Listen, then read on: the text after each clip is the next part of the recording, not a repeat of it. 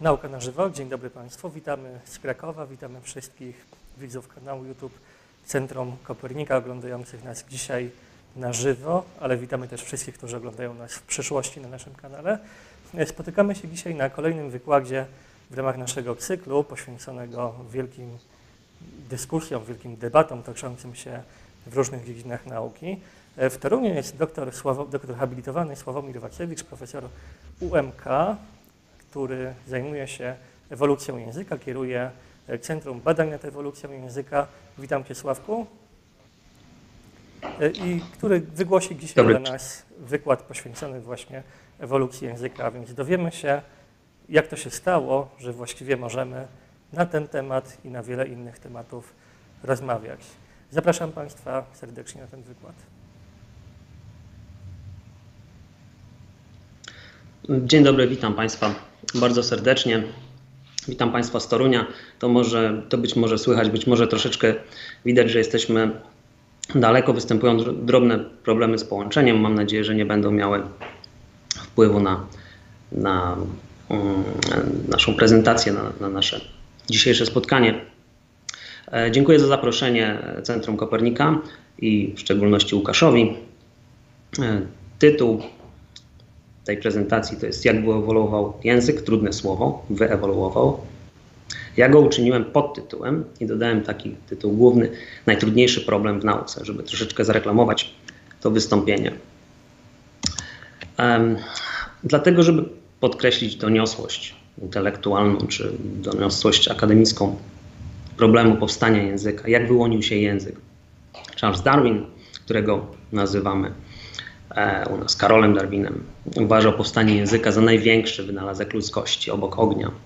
John Maynard Smith i Earl Satmary, e, dwóch e, czołowych ewolucjonistów, mówiło o wyłonieniu się języka jako ostatnim z ośmiu wielkich ewolucyjnych przełomów, na równi na przykład z e, pojawieniem się chromosomów czy rozmnażania płciowego.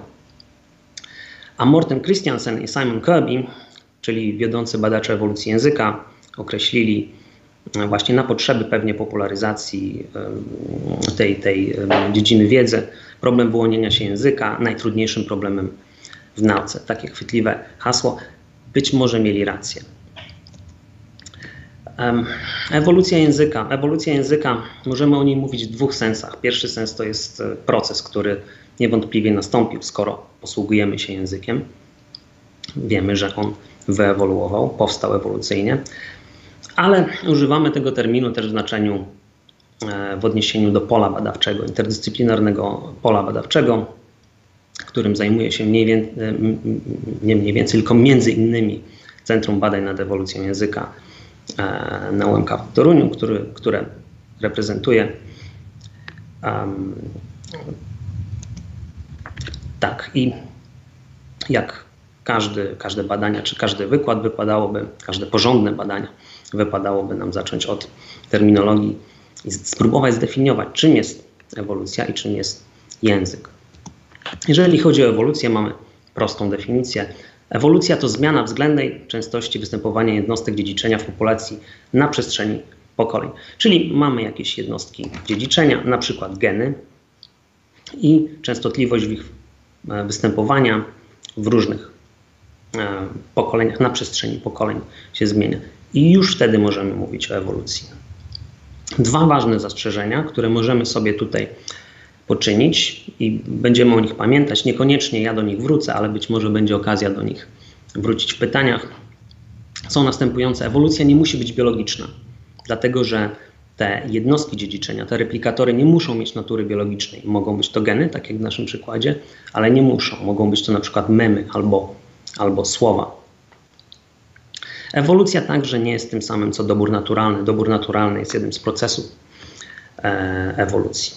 To też na razie zostawimy, żeby nie, nie komplikować spraw. Także so far so good, możemy powiedzieć po angielsku. Idzie nam dobrze, ewolucję mamy zdefiniowaną. To teraz język. I jeżeli chodzi o język,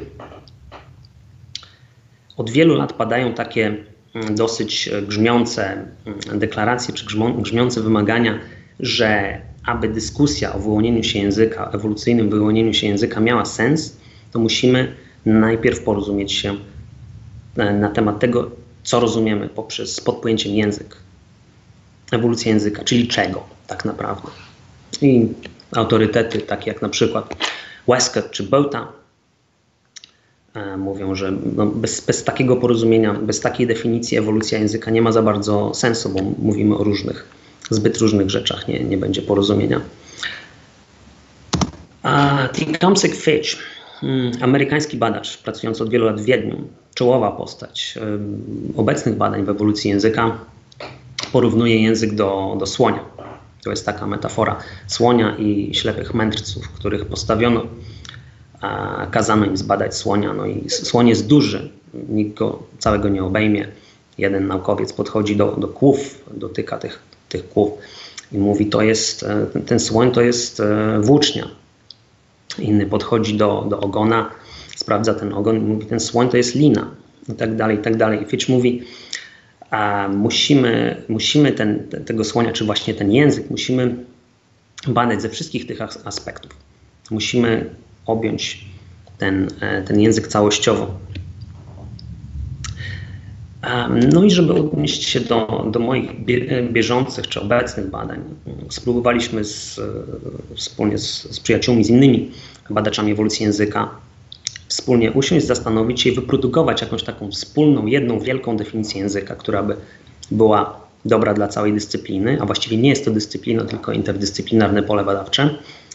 No i te, te, cytaty na ekranie nie są po to, żeby Państwa męczyć, zwłaszcza, że, że, są po angielsku, raczej są po to, żeby dokumentować pewne, pewne odniesienia do punktu widzenia.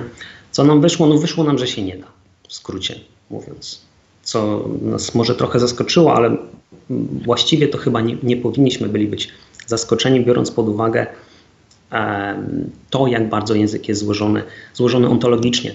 Czyli nasza konkluzja jest taka: język jest bardziej skomplikowany od słonia. Tak? Języka nie można, nie można dotknąć, nie można go nawet w wielu, mędrc, w wielu mędrców nie można go jakby dookreślić. Jeżeli używamy słowa języka naturalnego, jakim jest właśnie język, language, to nam się wydaje, to jednocześnie go reifikujemy. Wydaje nam się, że to jest jakiś określony byt, który ma swoje granice przestrzenne, można go dotknąć, można go jakoś tam określić.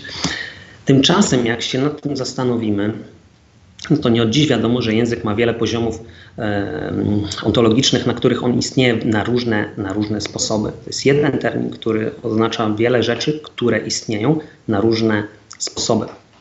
I możemy mówić o języku w co najmniej czterech sensach, co najmniej czterech sensach. I pierwszy z tych sensów to jest e, użycie języka, czyli poszczególne wypowiedzi, poszczególne akty mowy, które mają swoją jakąś tam postać fizyczną. Jeżeli ja do Państwa mówię, to y, są to dźwięki, które się przenoszą najpierw w powietrzu, później poprzez różne sposoby elektroniczne, albo mogą być to znaki na, na papierze czy na ekranie.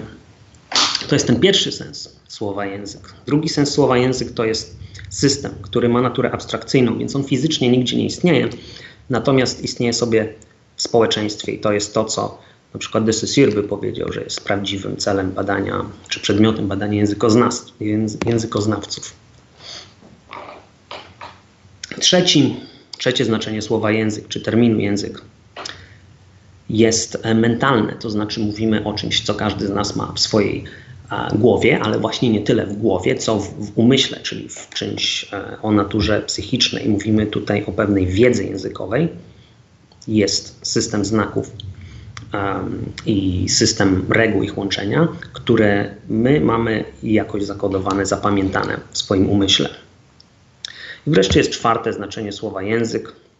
Jest to pewna wrodzona zdolność językowa, która ma naturę biologiczną, jest przekazywana genetycznie, jest właściwa całemu gatunkowi Homo sapiens i tylko, i tylko jemu, czyli tylko my ludzie mamy tą biologiczną, tą biologiczną zdolność posługiwania się językiem.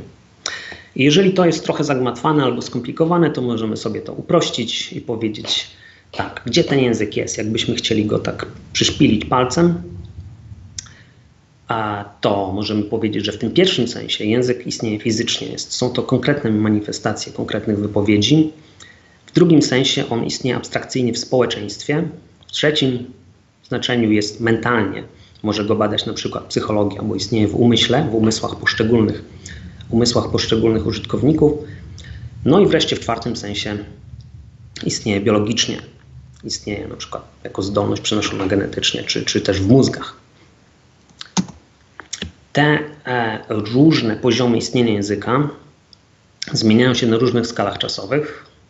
Możemy mówić co najmniej o trzech takich skalach, co najmniej znowu o trzech takich skalach. Pierwszą będzie ontogeneza, więc jest to proces nabywania języka przez dzieci, rozwój zdolności językowej od e, niemowlaka, kiedy e, dziecko zaczyna używać pierwszych słów, tak jak moja 14-miesięczna w tym, w tym momencie córeczka e, używa dopiero kilku słów.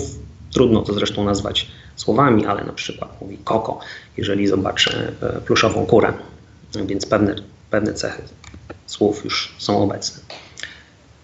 Więc jest to rozwój, który trwa przez, przez lata.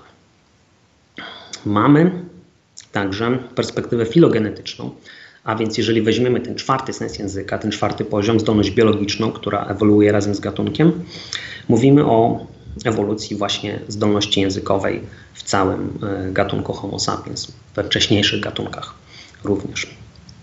Jest to rozwój, który trwa miliony lat, setki tysięcy lat e, w procesie ewolucji biologicznej. Pomiędzy tymi dwoma skalami jest skala hmm, glottogenezy, a więc zmiany, która zachodzi w samym kodzie językowym. I wracając do naszej definicji pojęcia ewolucji, możemy powiedzieć, że glottogeneza również może mieć charakter ewolucyjny. Tak? Czyli mimo to, że mówiąc o glottogenezie nie mamy na myśli ewolucji biologicznej, mamy na myśli pewną zmianę o charakterze systematycznym, gdzie replikatory, częstość występowania replikatorów zmienia się z populacji na populację, na przykład pewne struktury gramatyczne czy pewne słowa a pojawiają się częściej lub rzadziej w kolejnych pokoleniach. I to spełnia definicję ewolucji. I nawet spełnia definicję ewolucji przez dobór naturalny, prawdopodobnie, lub jakąś formę doboru. Te trzy perspektywy są ze sobą związane w sposób mm, przedstawiony tutaj schematycznie na, na ilustracji i zbierając to wszystko w całość możemy powiedzieć, że wyłonienie się, ewolucyjne wyłonienie się języka mogło, e, mogło wyglądać prawdopodobnie mniej więcej w ten sposób. Na początku mamy pewien stan braku języka, tak byśmy to określili. W tym momencie działa ewolucja biologiczna, która wytwarza pewne preadaptacje, czyli warunki wstępne do wytworzenia się zdolności językowej u, u, u ludzi czy u człowiekowatych, u naszych przodków ewolucyjnych. Następnie wspólnie z ewolucją kulturową, ewolucja biologiczna i ewolucja kulturowa mm, tworzą koewolucję e, mm, prowadzącą do wyłonienia się pewnych form protojęzykowych, czyli takich pierwszych językopodobnych systemów komunikacji kulturowej, o której już wspomniałem. Słyszę, że chyba są jakieś problemy z połączeniem, ale zakładam, że że mimo wszystko ten sygnał jest na tyle mocny, że mogę kontynuować.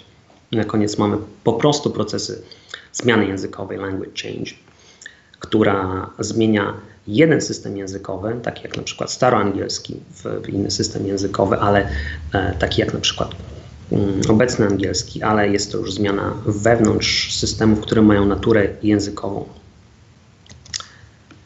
No dobrze, to tyle tytułem wstępu, tyle tytułem terminologii i teraz już mówię przez, przez jakiś czas i nawet sprawdzę, przez ile czasu już mówię, dosyć, dosyć długo.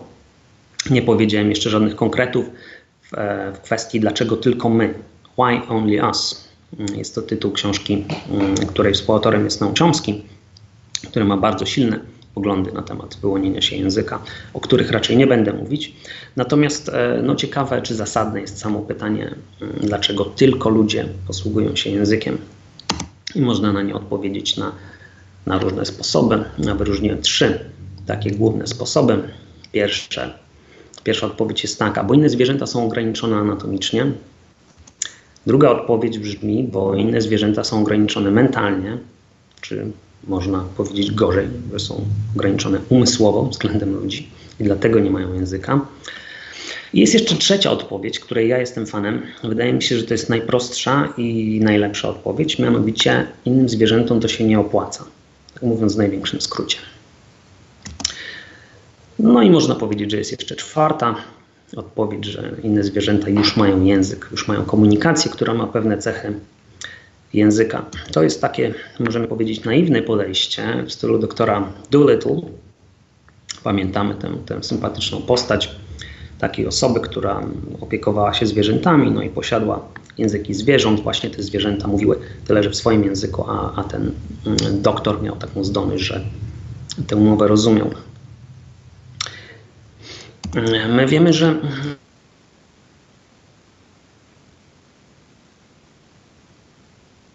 więc czym ta, ta komunikacja jest różna od e, czegoś, co byśmy nazwali pełnoprawnym językiem. Charles Hockett, taki amerykański językoznawca z połowy ubiegłego stolecia, którego niestety widzę, że mm, nazwisko napisałem z, z błędem, za który przepraszam. E, zajmował się tym problemem mm, kilka dziesięcioleci temu. Wyróżnił szereg cech, które odróżniają język od, czy globalnie, łącznie odróżniają język subarycznie od systemów komunikacji innych zwierząt. E, ja ponieważ nie mamy czasu, żeby rozmawiać o nich wszystkich, wziąłem sobie za cel tutaj tylko cztery takie cechy, które są najczęściej omawiane w tym kontekście. I dwie z nich to jest transmisja kulturowa oraz produktywność.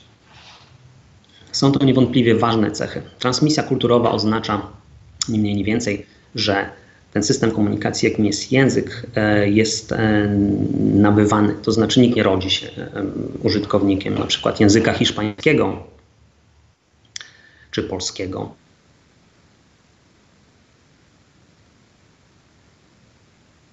Zwiechę, więc jakbyś powtórzył za chwilkę Sławku to, co... Mamy drobne problemy techniczne, ale mamy nadzieję, że Sławek zaraz do nas UMK wróci. E. Nabyć, nie jest on wrodzonym. Musimy go nabyć we wspomnianym już wcześniej procesie autogenezy. Mhm. Tak, e, połączenie ma jakieś ciężkie chwile, ale mamy nadzieję, że Sławek zaraz do nas ze swoim wykładem wróci. Pracujemy nad przywróceniem połączenia, natomiast Państwa już teraz zachęcamy do zadawania e, pytań. Można je zapisywać w komentarzu na czacie. E, a ja cały czas przeglądam ten czat i później będę przekazywał Państwa pytania już w czasie dyskusji po wykładzie e, naszemu dzisiejszemu prelegentowi. Przypomnę tylko, że jest nim doktor habilitowany Sławomir Wacewicz z UMK w Toruniu, e, kierownik Centrum Badań nad Ewolucją Języka, współautor książki o ewolucji języka w stronę hipotez gesturalnych, którą wydał bodajże w 2015 roku razem z profesorem Przemysławem Żywikszyńskim. Tym z Państwa, którzy są zainteresowani tą tematyką, bardzo serdecznie polecam e, książkę współautorstwa naszego dzisiejszego e, prelegenta. Ciągle czekamy na przywrócenie, przywrócenie e, połączenia, natomiast korzystając z tej chwili również zachęcam Państwa do subskrypcji naszego kanału, tych z Państwa, którzy tego jeszcze nie zrobili, tych, którzy to zrobili zachęcam do oglądania filmów, które się tam regularnie pojawiają. E, obecnie e, mamy plany, by zorganizować jeszcze przynajmniej cztery albo pięć wykładów, takich jak ten, zwykle poprzez łączenie się na żywo z naukowcami właściwie z całego świata, bo i z zagranicy. Większość z nich poświęcona będzie naukom ścisłym, ale mamy też e, w planach kilka wykładów z nauk humanistycznych.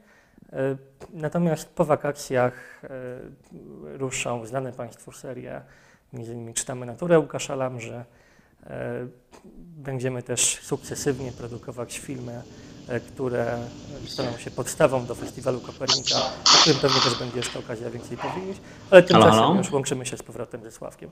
Sławku, słyszymy Cię, możemy kontynuować. No tak, jestem z powrotem. E, ja miałem przez cały czas dobry odsłuch, także to była taka ciekawa sytuacja. no zakładam, że mnie nie było najlepiej słuchać, a, a prawdopodobnie w ogóle. No dobrze, więc żeby już nie, nie, nie, tracić czasu, postaram się wrócić do tego wywodu. Nie wiem, jak, jak, w którym momencie on został przerwany. Także będę kontynuował po prostu od tego punktu dotyczącego transmisji kulturowej, produktywności. Produktywność jest cechą języka, która pozwala nam na budowanie dowolnie złożonych i nowych wypowiedzi. Dla niektórych językoznawców jest to szczególnie ważne, że ta produktywność ma charakter nieskończony, to znaczy zawsze możemy stworzyć nową wypowiedź językową poprzez rekombinowanie e, istniejących elementów. E, jeżeli chodzi o transmisję kulturową i produktywność, może nie nieograniczoną produktywność, ale pewną produktywność, no to wiadomo, że to nie są ściśle wyróżniki języka, dlatego że są systemy komunikacji zwierząt, można podać przykłady ptaków śpiewających, które budują, mm, które, które częściowo nabywają swoje piosenki w, właśnie w procesie uczenia się i, i transmisji kulturowej. A, I także komponują te piosenki z dyskretnych elementów, czyli składając jakby mniejsze fragmenty w większe e, pieśni. Nie ma tam semantyki, to znaczy te pieśni nie, nie mają jakiejś wartości znaczeniowej. Natomiast jeżeli chodzi o te cechy formalne, to są one tam obecne. Dlatego też chciałbym wspomnieć o dwóch innych wyróżnikach języka, często dyskutowanych w podobnych kontekstach. Pierwszym jest oderwanie od tu i teraz, czyli e, displacement, e, używając angielskiego terminu, mm, czyli możliwość, którą daje nam język mówienia o rzeczach, które nie dzieją się tu i teraz. Nie tylko tu i teraz, ale także o przeszłości, o przyszłości, o rzeczach odległych przestrzeni, o rzeczach, które są odrealnione, na przykład Mm, na przykład rzeczach warunkowych. Możemy sobie wyobrazić jakąś sytuację, taką jak na przykład, że Polska zostaje mistrzem świata w piłce nożnej. Nie jest to sytuacja rzeczywista, ale możemy o niej mówić. To jest właśnie displacement. Kolejną własnością jest dwupoziomowe struktury, podwójna artykulacja, czasami używa się takiego e, terminu duality of patterning, e, która polega na tym, że mm, mamy dwa poziomy E, kombinatoryki językowej. Pierwszy to jest składanie głosek, które indywidualnie nic nie znaczą, czyli na przykład mamy takie głoski jak k i ty. Mamy głoskę o, jeżeli je złożymy razem, to otrzymamy wyraz kot, który już coś znaczy. No i z tego wyrazu kot oraz innych możemy sobie składać dalej e, zdania. Możemy też wziąć głoski ty i k i o i sobie złożyć je w, w inne słowo. Możemy sobie je złożyć w słowo tok. E, no dobrze. Czy te cechy pojawiają się w komunikacji zwierząt? Wydawało się, że nie do końca. Oderwanie od tu i teraz. No, co prawda od dawna wiadomo, że ta cecha charakteryzuje komunikację pszczół.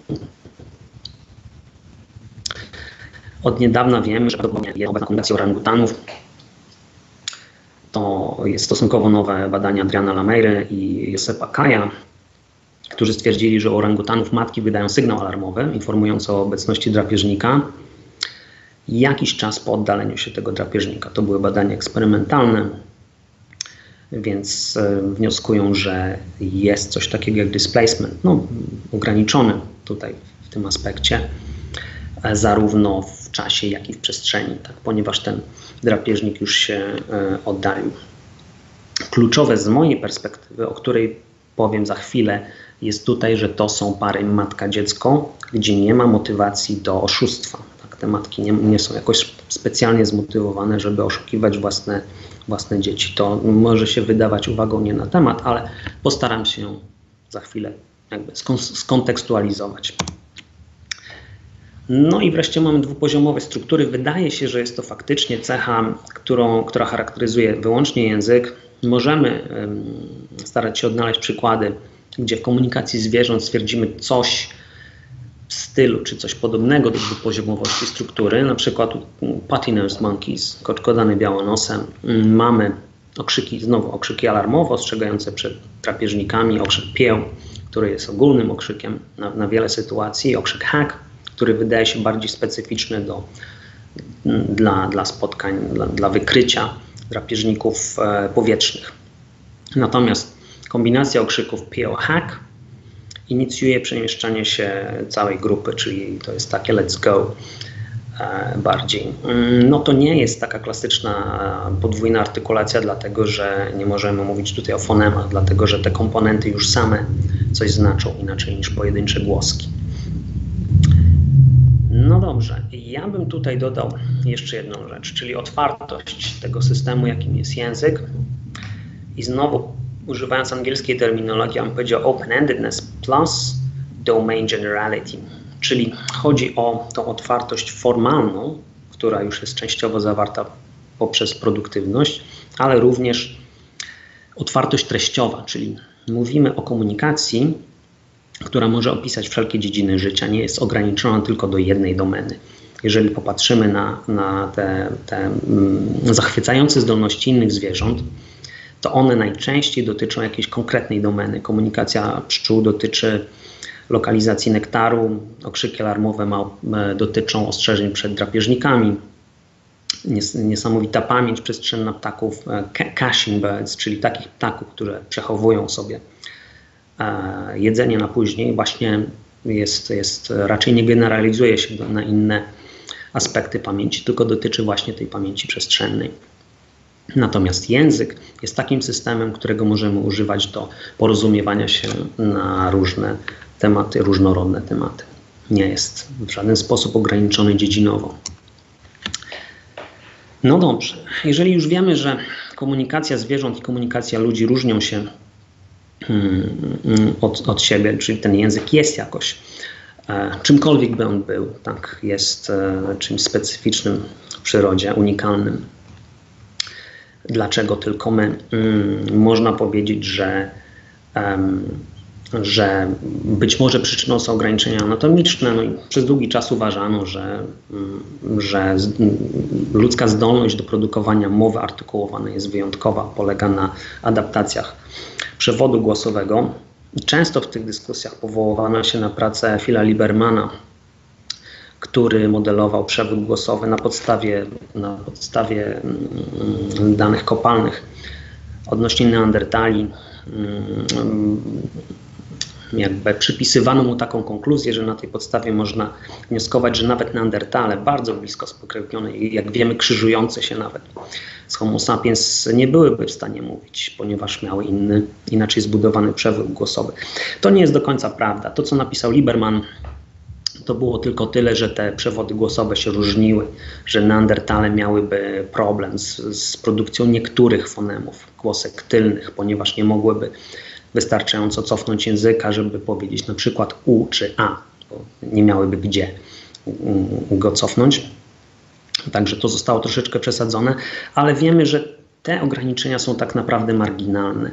I to najlepiej pokazuje badanie czołowych badaczy ewolucji języka. Oprócz Tecumseka Fitcha, którego już wspominałem na wstępie, również Bart z Brukseli, który jest jednym z, też z czołowych badaczy w tym polu badań. Co oni zrobili? Oni mm, modelowali przewód głosowy makaka, to znaczy skonstruowali taki model komputerowy, który tak jakby mm, miał odpowiedzieć na pytanie, co by się, mm, co by się stało, gdyby jakby ludzka wola sterowała, no, trochę upraszczam, gdyby spróbować z tego wycisnąć ludzką mowę, z tych, z tych kształtów anatomicznych. No i okazało się, że dałoby radę wyprodukować dźwięki, dźwięki mowy, rozróżnialne dźwięki mowy. To byłaby, to brzmi, ja zachęcam do znalezienia sobie tego e, takiego klipu na YouTubie. To brzmi tak dosyć e, przerażająco, natomiast da się e,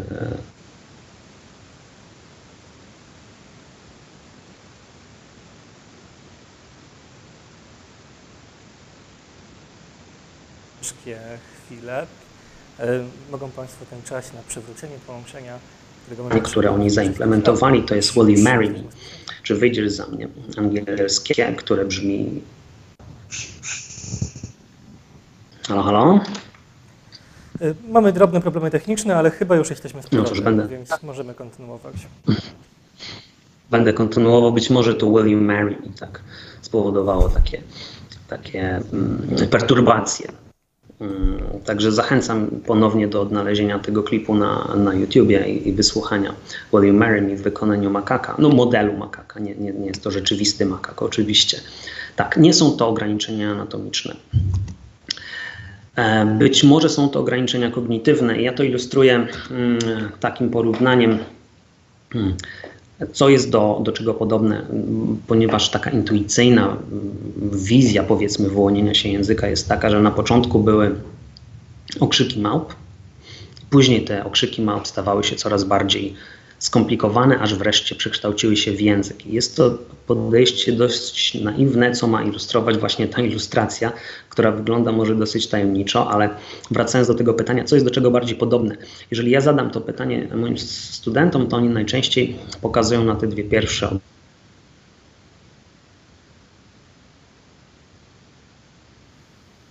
ilustracje, że ta bryczka jest bardziej podobna do takiego, takiego pierwszego automobilu, ponieważ jest podobna po, po, powierzchownie, głębokiej ilości konstrukcji, no to powiemy, że te dwie dolne, powiedzmy, ilustracje są bardziej do siebie podobne, dlatego że jest to pojazd, który jest sam napędzany, ma jakąś wersję silnika. Więc e, można powiedzieć, że komunikacja głosowa innych małp i język e, mogą się wydawać podobne, mm, podobne jakby po wierzchu, natomiast w komunikacji głosowej innych małp brakuje tego silnika, czyli takich pewnych głębokich właściwości, których, których tam nie ma, które jakościowo wyróżniają e, język. No i w moim podejściu tym, tym takim silnikiem byłaby kooperacja, natomiast jest jeszcze wiele innych cech poznawczych, czy kognitywnych, czy umysłowych, których po prostu nie ma u innych zwierząt, u innych małp, albo są tam obecne w ograniczonym stopniu, a które muszą się pojawić, zanim będziemy mogli posługiwać się językiem. To jest taki e, bardzo spekulatywny i bardzo taki szkicowy model tego, jak mogła przebiegać ewolucja języka e, naszego autorstwa wspólnie z Przemysławem Żywiczyńskim, z którym współpracuję od wielu lat. A także postulujemy, że mm, ludzkość czy, czy przodkowie ludzi musieli nabyć szereg zdolności poznawczych, szereg zdolności kognitywnych, zanim mogli po, posługiwać się nawet podstawowymi systemami językopodobnymi, takimi jak protojęzyk. I ponieważ nie mam e, tyle czasu, żeby przedyskutować je wszystkie, e, przedyskutuję jeden, czy wspomnę właściwie tylko jeden przykład, jakim jest mimeza My Missis po angielsku, zaproponowana, termin zaproponowany przez Merlina Donalda. Jest to zdolność do tworzenia świadomych e, reprezentacji, które są intencjonalne, celowe, ale nie są językowe reprezentacji, a więc e, takich znaków, które mają zdolność reprezentowania czegoś innego, na przykład gest, który może oznaczać coś innego niż, niż sam ten gest. I co najważniejsze, mimeza e, ma taką własność jak auto-cueing, czyli podmiot może ją sam inicjować. Nie, nie produkujemy tych gestów czy ruchów w odpowiedź na, na jakiś zewnętrzny bodziec, tylko możemy wyprodukować je ze względu na to, że samemu o czymś pomyślimy. Meza jest zdolnością ruchową, mm, jest zdolnością reprezentacyjną, ale manifestowaną ruchowo, więc z mimezą mamy do czynienia w wielu mm, jakby e, obecnie spotykanych formach aktywności, na przykład taniec, kiedy wykonujemy czy, czy mm, ćwiczymy ruchy tańca, czy, czy ćwiczymy chwyty stylu walki to również są zdolności mimetyczne, czyli z całej sekwencji ruchowej wyróżniamy poszczególne elementy, a później je składamy, samodzielnie je inicjujemy, wykonujemy, składamy. To są zdolności mimetyczne. U małp są one bardzo ograniczone, u ludzi są bardzo rozbudowane i one warunkują jako jedne z, z, z wielu pojawienie się języka. No dobrze. I wreszcie są ograniczenia społeczne, czyli coś, co określiłem takim terminem, że małpy nie mają języka, dlatego że im się nie opłaca.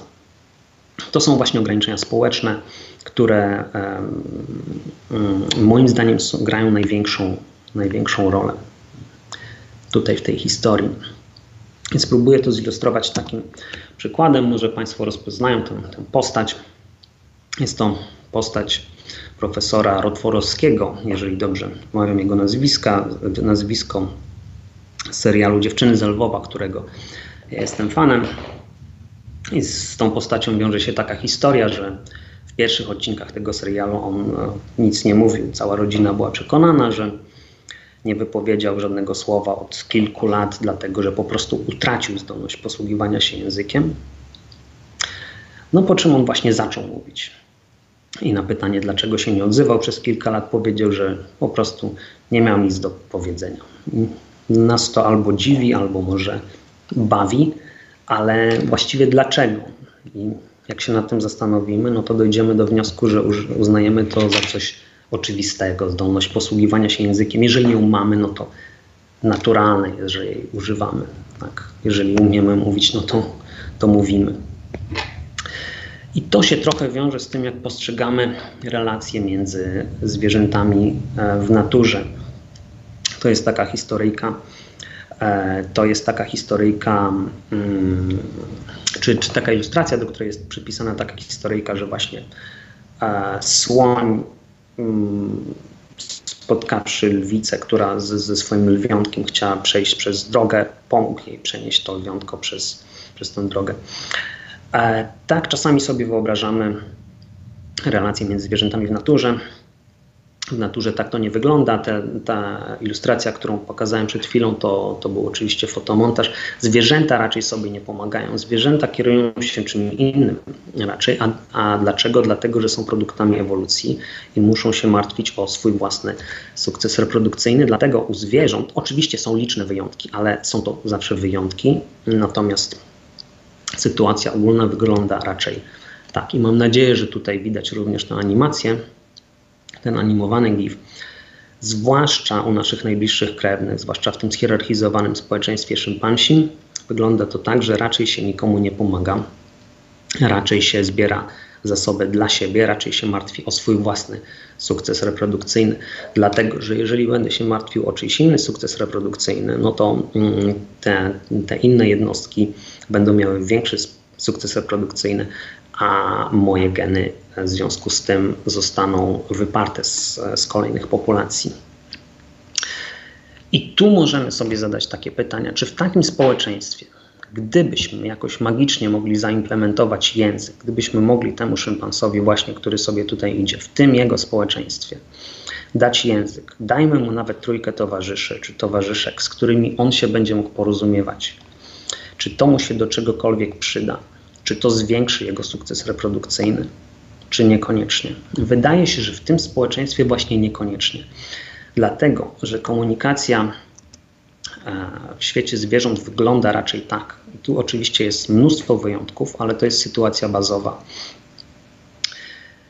Jeżeli, jeżeli mm, mm, jakaś jednostka będzie mogła się komunikować, i druga jednostka będzie wierzyć w te sygnały, to ta pierwsza jednostka natychmiast użyje ich do manipulacji, do zwiększenia własnego sukcesu reprodukcyjnego, nie do informowania e, tych drugich, nie do, do przekazywania ich informacji, których oni potrzebują, tylko e, no, ja będę mm, przekazywał takie informacje i tak manipulował, żeby odnieść jak największą korzyść. Więc punktem wyjścia jest, że nadawca komunikuje tylko to, co przynosi mu korzyść, odbiorca przyjmuje do wiadomości czy wierzy tylko w taką informację, która da jemu korzyść, czyli jest wiarygodna. I um, to jest wielkie uproszczenie przełomowego artykułu Krebsa i Dawkinsa z 1904 roku. Czyli w skrócie punktem wyjścia jest taka sytuacja, że zwierzęta raczej się nie informować innych zbędnie o, o jakichś rzeczach, które mogą przeciwko nim na przykład takiego stopnia, który im przyniesie korzyść, na przykład ja mogę jako potencjalna ofiara drapieżnika mogę tego drapieżnika, że jestem super sprawny i mu na pewno ucieknę albo że go zobaczyłem i że on nie ma pewną szansę. Ten drapieżnik będzie w to wierzył tylko, jeżeli ta informacja jest wiarygodna. Um, to się generalnie potwierdza, tak jak wspomniałem wcześniej, od, od, tej zasady są wyjątki, natomiast to się generalnie potwierdza w eksperymentach kontrolowanych z szympansami. Tu mamy kadr z filmu, który również jest dostępny na YouTube. Ten film jest o psach, ale również przedstawia e, eksperymenty z szympansami. Gdzie szympansowi pokazuje się palcem, wskazuje się palcem, pod którym z dwóch kubków e, ukryte jest pożywienie. Szympans bardzo chce dostać to pożywienie. E, szympans rozumie, że może wybrać tylko jeden z tych kubków, gdyż potem no, ta, ta skrzynka się zamknie. Szympansy kompletnie ignorują gest wskazywania, zwykle. Co innego, jeżeli eksperymentator będzie próbował sięgać po coś, żeby samemu sobie wziąć tę, tę żywność. Wtedy szympans doskonale rozumie, gdzie jest żywność. Jeżeli natomiast ktoś mu wskazuje, szympans raczej nie rozumie, nie wie o co chodzi.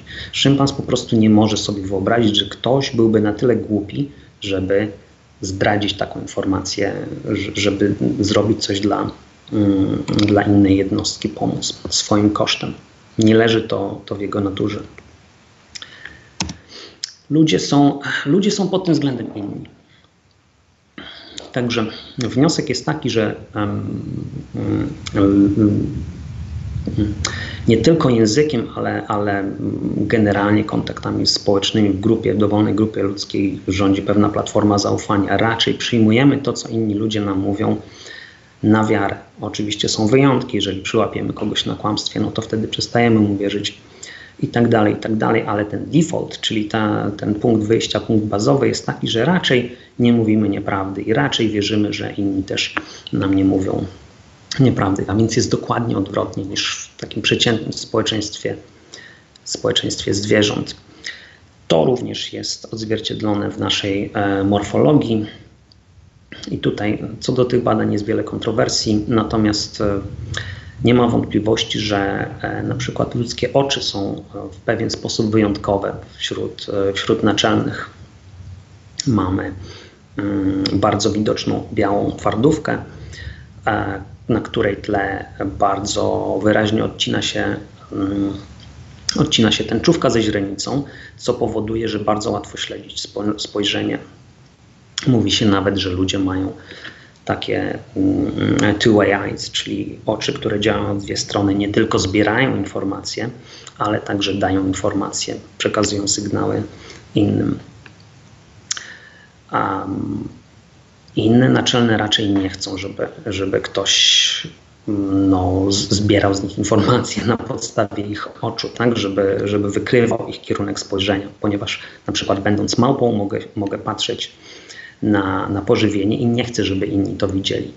U ludzi jest odwrotnie. Ludzie właśnie chcą przekazywać informacje również swoim, swoim spojrzeniem.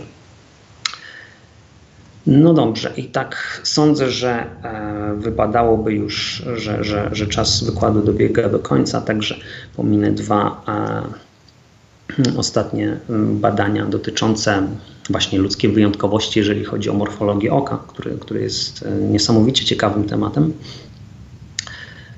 I um, planowałem zakończyć cytatem z naszej, z naszej książki, który obrazowałby właśnie istotność tej platformy zaufania, ale nie wiem, czy, czy wystarczy nam na to czasu, więc może,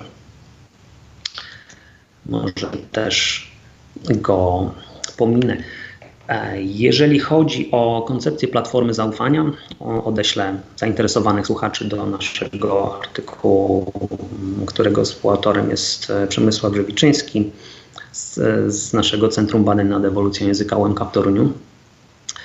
Natomiast e, jeżeli chodzi o wszelkie inne aspekty, o których dzisiaj mówiłem lub które pominąłem, dotyczące ewolucji języka, odeślę do naszej książki, która była już tutaj wspominana. wspominana. I na tym zakończę. Chciałbym podziękować przede wszystkim Wam, czyli słuchaczom, za, za pojawienie się tutaj. Chciałbym podziękować e, Łukaszowi i Centrum Kopernika za, za zaproszenie. E, podziękowania należą się również całej ekipie, całemu teamowi E, naszego Centrum Badań nad Ewolucją Języka WMK oraz naszym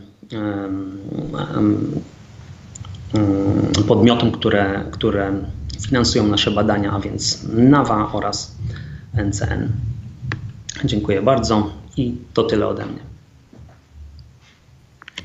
Bardzo dziękujemy, bardzo dziękujemy za bardzo ciekawy wykład i powroty do nas mimo tych problemów technicznych.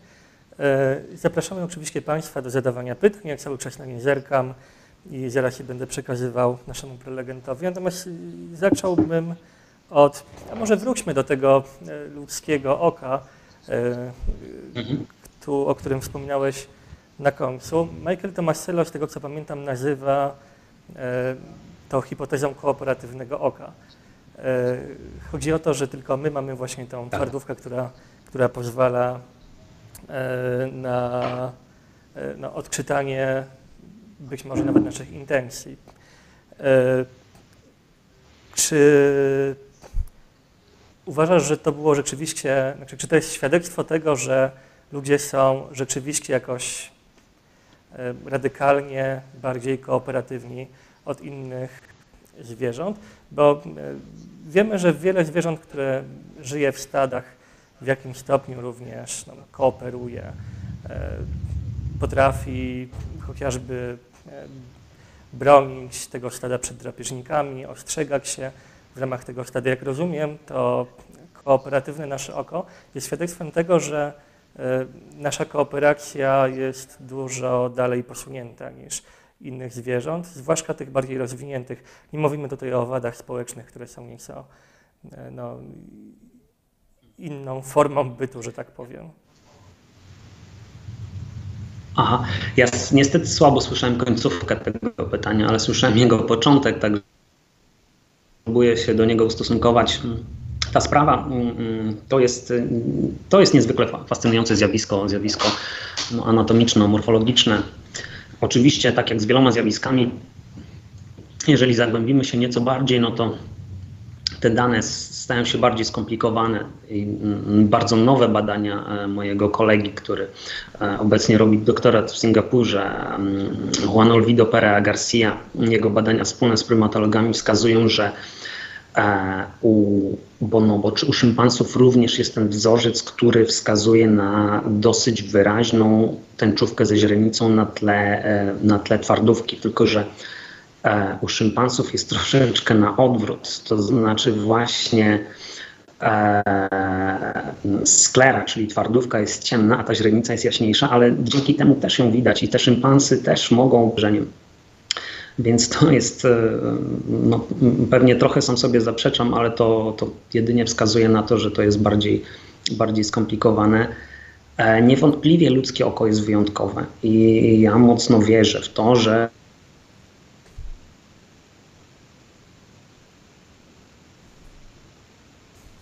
Po raz kolejny straciliśmy połączenie. Na razie nie wiemy, w co mocno wierzy Sławek, ale mamy nadzieję, że jest to wynik tej większej kooperatywności i do E, Sławku, czy możesz powtórzyć końcówkę? Bo zdaje się, że akurat to nam uciekło.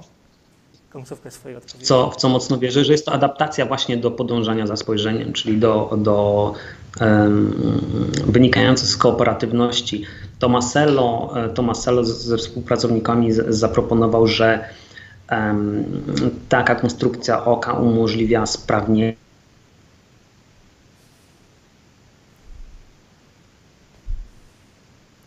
Znowu mamy drobną przerwę techniczną. Ja może dopowiem to, co zacząłem mówić pod koniec. kolaboratywnych, to znaczy dzięki temu, się widzieć, zobaczyć. Ja może podsumuję troszkę, bo e, być może fragmenty Twojej odpowiedzi nam e, uciekły. Część osób na czacie również zwracała uwagę na to, że e, oburzała się lekko, gdy wspominałeś o tym właśnie, że ludzie są tylko tą kooperatywnym, tym kooperatywnym gatunkiem, a e, no, egoizm dominuje u innych zwierząt. Ja rozumiem, że chodzi o rozłożenie akcentów, że ludzie są e, znacznie bardziej kooperatywni niż kooperatywne są nawet najbardziej kooperatywne małpy i u nas e, no, tą kooperatywność dokumentuje również nasza fizjologia, między innymi to, jak zbudowane jest e, nasze oko. E, Może spróbujmy pewne rozwiązanie techniczne sprowadzić. Nie wiem, Sławku, jakbyś mógł wyłączyć e, screen sharing, może e, jakość transmisji e, poprawiłaby się nam, bo już nie potrzebujemy właściwie Twoich slajdów e, w naszej Halo, halo? transmisji. Tak, jakbyś mógł wyłączyć screen sharing, może jakość transmisji e, poprawiłaby się nam wtedy. Spróbujemy wtedy dokończyć naszą, naszą dyskusję już bez większych problemów technicznych. Nie wiem, czy e, wydaje mi się, że powinno, powin, mój ekran powinien być widziany. Y, Tak, my się dobrze widzimy, natomiast y, Mhm. jeżeli wyłączysz screen sharing, to pewnie transmisja będzie zajmowała mniej, No dobrze, to, to okej. mniej obciążała Spróbuję. W... Mhm. Natomiast y, Rozumiem. wracając, wracając do naszej dyskusji, dziękujemy Państwu za zadawanie pytań. Y, Jedno z pytań bardzo ciekawe y, dotyczy tego, jak to się dzieje, że pewne słowa znaczą właśnie to, co znaczą, nie wiem, słowo stół albo komputer. Komputer to już tutaj e, odpowiedź pewnie byłaby łatwiejsza, bo jakaś historyczna, ale na przykład kamień. Dlaczego e, w różnych językach pojawiają się słowa, które, które oznaczają właśnie daną rzecz i e, te słowa mają charakter symboliczny. To nie jest tak, że e, brzmienie tego słowa, jego wygląd, nie wiem, zapis e, przypomina to, co te słowa oznaczają. Więc jak to się stało, że konkretne słowa znaczą właśnie to samo? Nie wiem, czy Sławku jesteś e, ciągle na naszej transmisji i czy słyszałeś pytanie? Jeżeli nie, to ja je zaraz powtórzę. Słyszę słabo, ale mam nadzieję, że mnie słychać. Tak, tak, słyszę. Tak? No dobrze, ja bym jeszcze nawiązał do tego poprzedniego pytania, jeżeli chodzi o kooperatywność e, wśród, wśród naczelnych. Mamy takie zjawisko jak cooperative breeding, czyli jakby kooperatywne wychowywanie potomstwa nie tylko przez e, matki czy przez rodziców biologicznych, ale to mamy e, tylko w gatunkach małp ogoniastych, e, które są mniej z nami spokrewnione wśród tych małp przekokształtnych, takich jak goryle, szympansy czy orangutany. To nie występuje i jest e, teraz teoria, która zdobywa dużą popularność,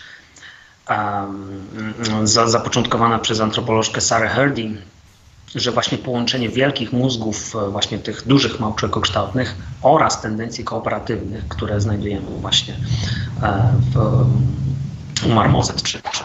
Mhm. Widzę, że nadal mamy problemy. Słyszymy cię, słyszymy cię cały czas w miarę dobrze.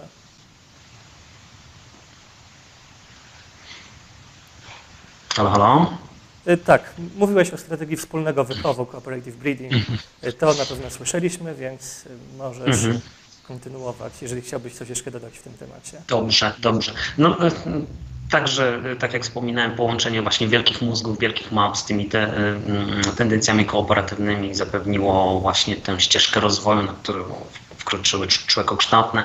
Jeżeli chodzi o arbitralność słów, czyli jeżeli dobrze rozumiem pytanie, to byłoby trochę pytanie takie o wieżę Babel, tak? Dlaczego nie mamy jednego wspólnego języka, a raczej mamy wiele i te słowa zawsze mają naturę arbitralną. W badaniach nad ewolucją języka i generalnie w językoznawstwie jest teraz popularny taki nurt, który każe nam poszukiwać ikoniczności, czyli właśnie czegoś przeciwnego, że te słowa znaczą, że znaczenie słów jest związane z ich, z ich formą fizyczną, czyli to by była, czyli to by była, mm, były cechy dźwięku w językach mówionych, a w językach migowych. E, jest to oczywiście łatwiej zauważalne, czyli poszczególne migi, po ich kształcie możemy się domyślić, co one znaczą, dlatego że ikonicznie przedstawiają em, swoje no, pojęcia, do których się odnoszą.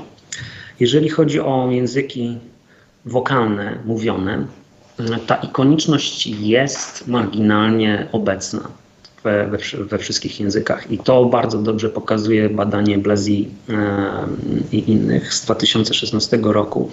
Oni wzięli do porównania bazę kilku tysięcy języków, e, w których było no, co najmniej 40 pojęć. I poprzez zaawansowane analizy statystyczne odkryli, że w niektórych pojęciach nadreprezentowane są niektóre dźwięki, czyli na przykład, jeżeli dobrze pamiętam, w słowach oznaczających rybę było mm, statystycznie częściej niż w innych występowała głoska, na przykład, nie wiem, czy F, czy, czy I. Mm, Być może już improwizuję. W każdym razie dało się wyróżnić takie, takie statystycznie istotne, chociaż słabe związki. Czyli to może Mm, sugerować, że początki były tych słów Mhm. rzeczywiście ikoniczne, a później to już ewolucja kulturowa doprowadziła te słowa no, w, rozmaitych, w rozmaitych kierunkach. Tak? I dlatego niekoniecznie Mhm. łatwo jest teraz odkryć te ikoniczne początki. To by była bardzo interesująca hipoteza, która by wskazywała, że w tych językach historycznych tej ikoniczności powinno być więcej.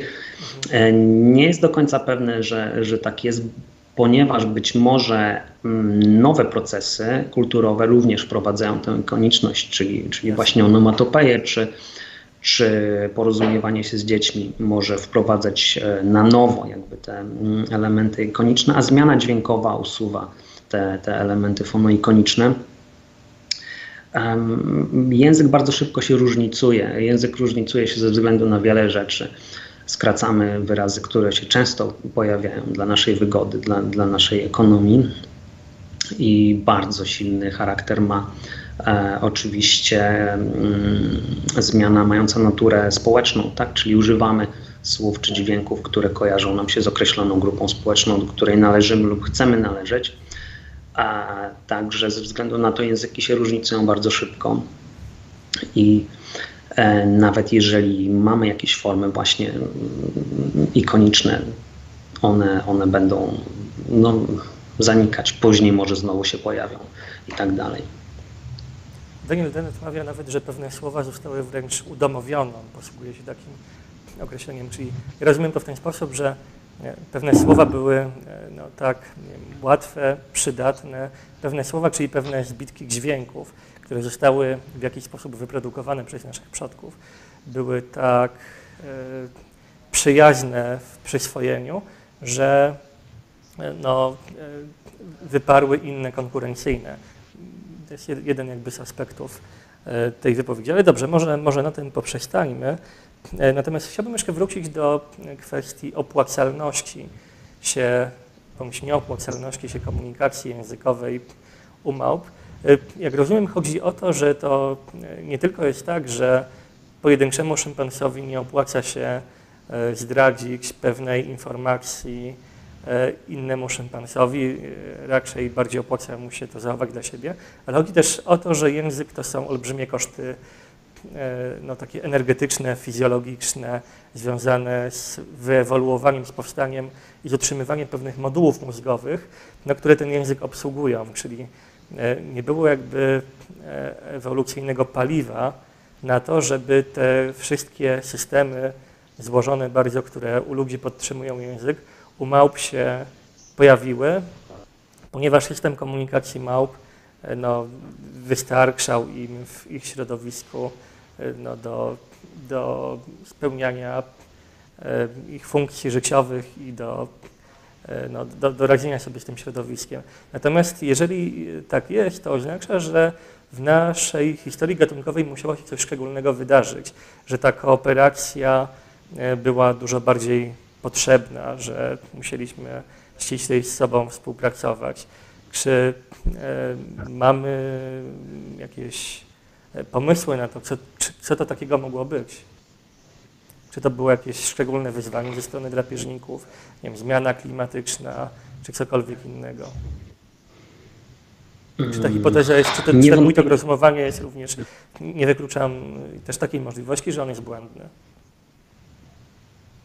Znów miałem problem z usłyszeniem końcówki pytania, ale, ale słyszałem początek, także niewątpliwie bym się z tym e, zgodził. Natomiast jesteśmy, e, jeżeli chodzi o przyczynę tych zmian, jesteśmy w sferze czystych spekulacji. Oczywiście spekuluje się na te tematy. Dwie grupy wyjaśnień, które są popularne, to są wyjaśnienia albo ekologiczne, właśnie warunkowane współpracą, albo wyjaśnienia społeczne, czyli tym, że w powiększających się grupach człowiekokształtnych e, musieliśmy no, lepiej sobie radzić z, z wyzwaniami wynikającymi z tej takiej zwiększonej socjalności, to znaczy musieliśmy mieć więcej informacji o większej liczbie um, członków takiej grupy oraz o relacjach między nimi, żeby móc sprawnie funkcjonować, wiedzieć. Chyba znowu mamy jakieś problemy e, z połączeniem. Spróbujemy. Kto komu jest coś winien, kto z napięku. Hmm? Dziękuję. Na koniec chciałbym Cię zapytać jeszcze o jeden wątek, który e, w dyskusjach o ewolucji języka często się pojawia. On zwłaszcza był popularny kilka czy kilkanaście lat temu. Chodzi o tak zwane słynne neurony lustrzane. E, wielu badaczy, część z nich to są współodkrywcy systemu neuronów lustrzanych, tacy jak Giacomo Morizolatti, ale też późniejszy badacz, człowiek, który później zaczął badać neurony lustrzane, czyli Michael Arbib, twierdzi, że ten system neuronów lustrzanych odegrał kluczową rolę e, w ewolucji języka i tylko wielu z tych badaczy różnie tę rolę rozumie, bo niektórzy zwracają uwagę na to, że neurony lustrzane ułatwiły naszą socjalizację właśnie. Inni to na to, że neurony lustrzane miały odegrać jakąś rolę e, w wytworzeniu się u nas zdolności do takiego precyzyjnego naśladowania które na przykład zapoczątkowało ewolucję kulturową. Jeszcze inni mówią o tym, że neurony lustrzane odgrywają rolę w samym rozumieniu języka. Na przykład dlatego to była jedna z oryginalnych, czy z pierwotnych wersji e, teorii Rizolattiego, że no, słowa funkcjonują jako takie gesty wokalne, że e, w związku z tym, że my rozpoznajemy e, po dźwięku to, jak ułożony jest język, to jesteśmy w stanie identyfikować pewne pewne e, głoski sprawniej niż no, gdyby tego systemu u nas nie było i dlatego potrafimy z tego takiego zawiłego chaosu, który produkujemy, gdy mówimy, identyfikować poszczególne dźwięki. Więc jak badacze ewolucji języka dzisiaj spoglądają na te rozmaite hipotezy dotyczące roli neuronów lustrzanych w ewolucji języka? Nadzieję, no wydaje się, że ten szał na... Pytanie. Wydaje się, że ten szał na neurony lustrzane już troszeczkę minął i moda na wyjaśnienie wszystkiego neuronami lustrzanymi już trochę minęła, niemniej jest to nadal bardzo ważny nurt w badaniach nad ewolucją języka również i przede wszystkim mm, takim mm, największym zwolennikiem, czy największym, najbardziej znaczącym reprezentantem tego nurtu jest, tak jak wspomniałeś, Michael Abbey, który mm, opracował coś, co na początku nazwał Mirror System Hypothesis, która właśnie nawiązuje do systemu lustrzanego. Teraz e, zmienił tę nazwę na Cognitive Neuroprimatology, czyli, czyli no jego koncepcja ewolucji języka, która wyrasta z tych neuronów lustrzanych, ale jakby ma w sobie również wiele, wiele innych e, różnych elementów. O co tam, o co tam chodzi? Tam ta rola neuronów lustrzanych jest rozumiana głównie w ten drugi sposób, który wspomniałeś, przez coś takiego, co Arbib nazywa parity principle, czyli jeżeli mm, używam jakiegoś znaku, czy to będzie znak wokalny, głosowy, czy to będzie znak jakiś gestowy na oznaczenie jakiegoś pojęcia, na przykład na oznaczenie psa, powiedzmy, to muszę być w stanie rozpoznać wzrokowo no, załóżmy, że używam gestu. Muszę być w stanie rozpoznać wzrokowo, kiedy ktoś używa danej formy na oznaczenie psa i muszę być w stanie wykonać następnie mm, ten, ten gest. Czyli to jest mapowanie między modalnościami, to jest coś, co nie jest takie oczywiste. To, to jest pewna forma naśladownictwa, ale to mm, chodzi o pewną równoważność komunikacyjną znaku, który widzę w recepcji i znaku, który sam wykonuję w produkcji. E, coś, co on nazywa parity principle. No i lust, e, system lustrzany byłby tutaj takim mechanizmem, który to implementuje na poziomie neuronalnym. E, no i nie będzie zaskoczeniem w tym świetle, że Michael Arbib jest zwolennikiem teorii gesturalnych, wyłonienia się języka, czy wręcz teorii pantomimicznych, które są również mi bardzo, bardzo bliskie. No właśnie, czy na koniec mógłbyś rozwinąć tę ostatnią myśl? Bo mówisz o tym, że teorie gesturalne są Ci bliskie. Na czym, tak najogólniej mówiąc, te teorie polegają i co one głoszą?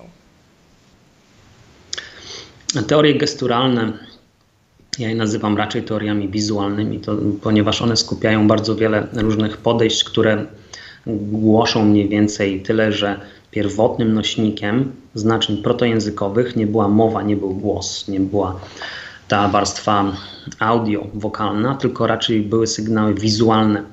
Jeżeli mówimy o klasycznych teoriach gesturalnych, to były to sygnały produkowane głównie manualnie, czyli rękoma, dłońmi.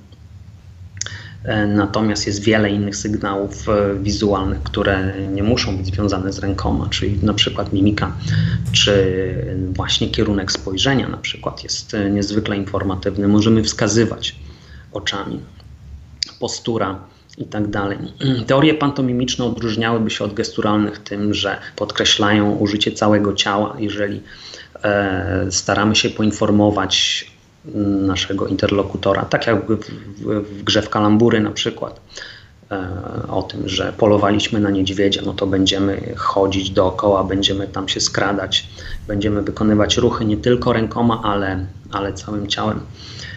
Mm, więc te teorie wizualne kładłyby nacisk na to, że informacja, którą przekazujemy w taki sposób, właśnie poprzez sygnały wizualne, poprzez ten ikoniczny związek, jest łatwiej interpretowana niż e, informacja głosowa. E, te argumenty opierają się na takim bardzo intuicyjnym, na czymś, co możemy bardzo łatwo intuicyjnie zrozumieć, że jeżeli nie mamy wspólnego języka, no to trudno nam ustalić tak z niczego wspólne sygnały mm, mm, jakby głosowe, Natomiast poprzez imitację taką właśnie całym ciałem czy rękoma możemy przekazać treści nawet bez, bez e, języka. A gdy idzie o samą mowę, bo jak rozumiem te hipotezy gesturalne mówią o tym, że mowa pojawiła się jako późny wynalazek e, ewolucyjny, jak ty i inni zwolennicy e, tych teorii gesturalnych czy pantomimicznych odpowiedzielibyście na pytanie o to, kiedy w ewolucyjnej historii pojawiła się mowa, u którego zwłaszcza z hominidów moglibyśmy ją e, no, po raz pierwszy ulokować. Czy zgodziłbyś się na przykład z Danielem Everettem, że to Homo erectus był osobnikiem, no akurat Everett mówi pewnie bardziej o języku niż o, niż o samej mowie, czyli tam pantomima pewnie też wchodziłaby w grę, no ale na marginesie. U kogo po raz pierwszy pojawiła się mowa? Jak uważacie, jak typujecie? Mhm. Jest to bardzo trudne pytanie i znowu poruszamy się w, w, w sferach spekulacji. Z mojej perspektywy jest bardzo, bardzo ważne, że najpierw musiała się pojawić platforma zaufania i to jest niezbędny warunek, który warunkuje wszystko inne, cały rozwój jakiejkolwiek uczciwej komunikacji, e, tak to nazwijmy, czyli e, komunikacji, w której ja uczciwie informuję innych członków mojej grupy, a nie staram się nimi manipulować. Wydaje się, że pierwsze sygnały mogły mieć postać taką głównie głównie wizualną. Na pewno, to znaczy, no, teraz popularne są teorie multimodalne, które głoszą, że od początku to była mieszanka sygnałów wizualnych i, i wokalnych, i to jest pe, pewien sposób truizm, czyli coś oczywistego. E, tu jest e, kwestią jest, e, czy problemem jest kwestia proporcji. E, jak dużo informacji i jaka informacja była przekazywana wizualnie, a jaka informacja była przekazywana E, głosowo. Wydaje się, że głosowo na początku raczej informacja emocjonalna, a ta e, informacja referencyjna, czyli mówienie o czynnościach, o przedmiotach, łatwiej to, tego było dokonać w sposób e, wizualny, sygnałami pantomimicznymi czy gesturalnymi. Kiedy to nastąpiło, wydaje się, że no, ten erectus mógł być momentem przełomowym Tutaj jedynie spekulujemy, ale jest bardzo dużo świadectw kopalnych dotyczących czy e, rozmiaru całego ciała, czy relatywnej i absolutnej wielkości mózgu, mm, czy, czy narzędzi, którymi się posługiwały erektusy, świadczące o pewnej zmianie jakościowej. Spekuluje się, że, że wtedy już mógł się pojawić protojęzyk.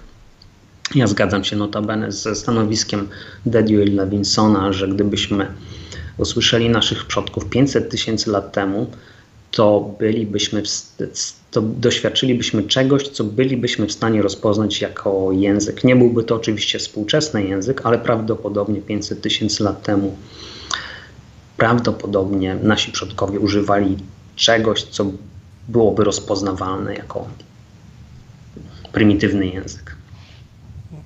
Bardzo Ci dziękuję. E, chyba zadałem zdecydowaną większość pytań, które się pojawiły na czacie, czasem trochę je kontekstualizując. E, także jeszcze raz Sławku bardzo Ci dziękujemy za e, dzisiejszy wykład i za no, cierpliwe odpowiadanie na moje i Państwa, naszych słuchaczy pytania. Bardzo dziękuję.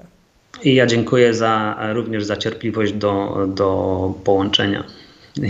Dziękuję za, za obecność, za zaproszenie. Tak jest. Dziękujemy również Państwu. Jeszcze raz przepraszamy za te e, komplikacje techniczne e, i zapraszamy na kolejne wykłady w ramach naszego cyklu. Zapraszamy do, zachęcamy do subskrypcji naszego kanału. Do. Zapraszamy do oglądania e, kolejnych wykładów i bardzo Państwu jeszcze raz dziękujemy. Do widzenia.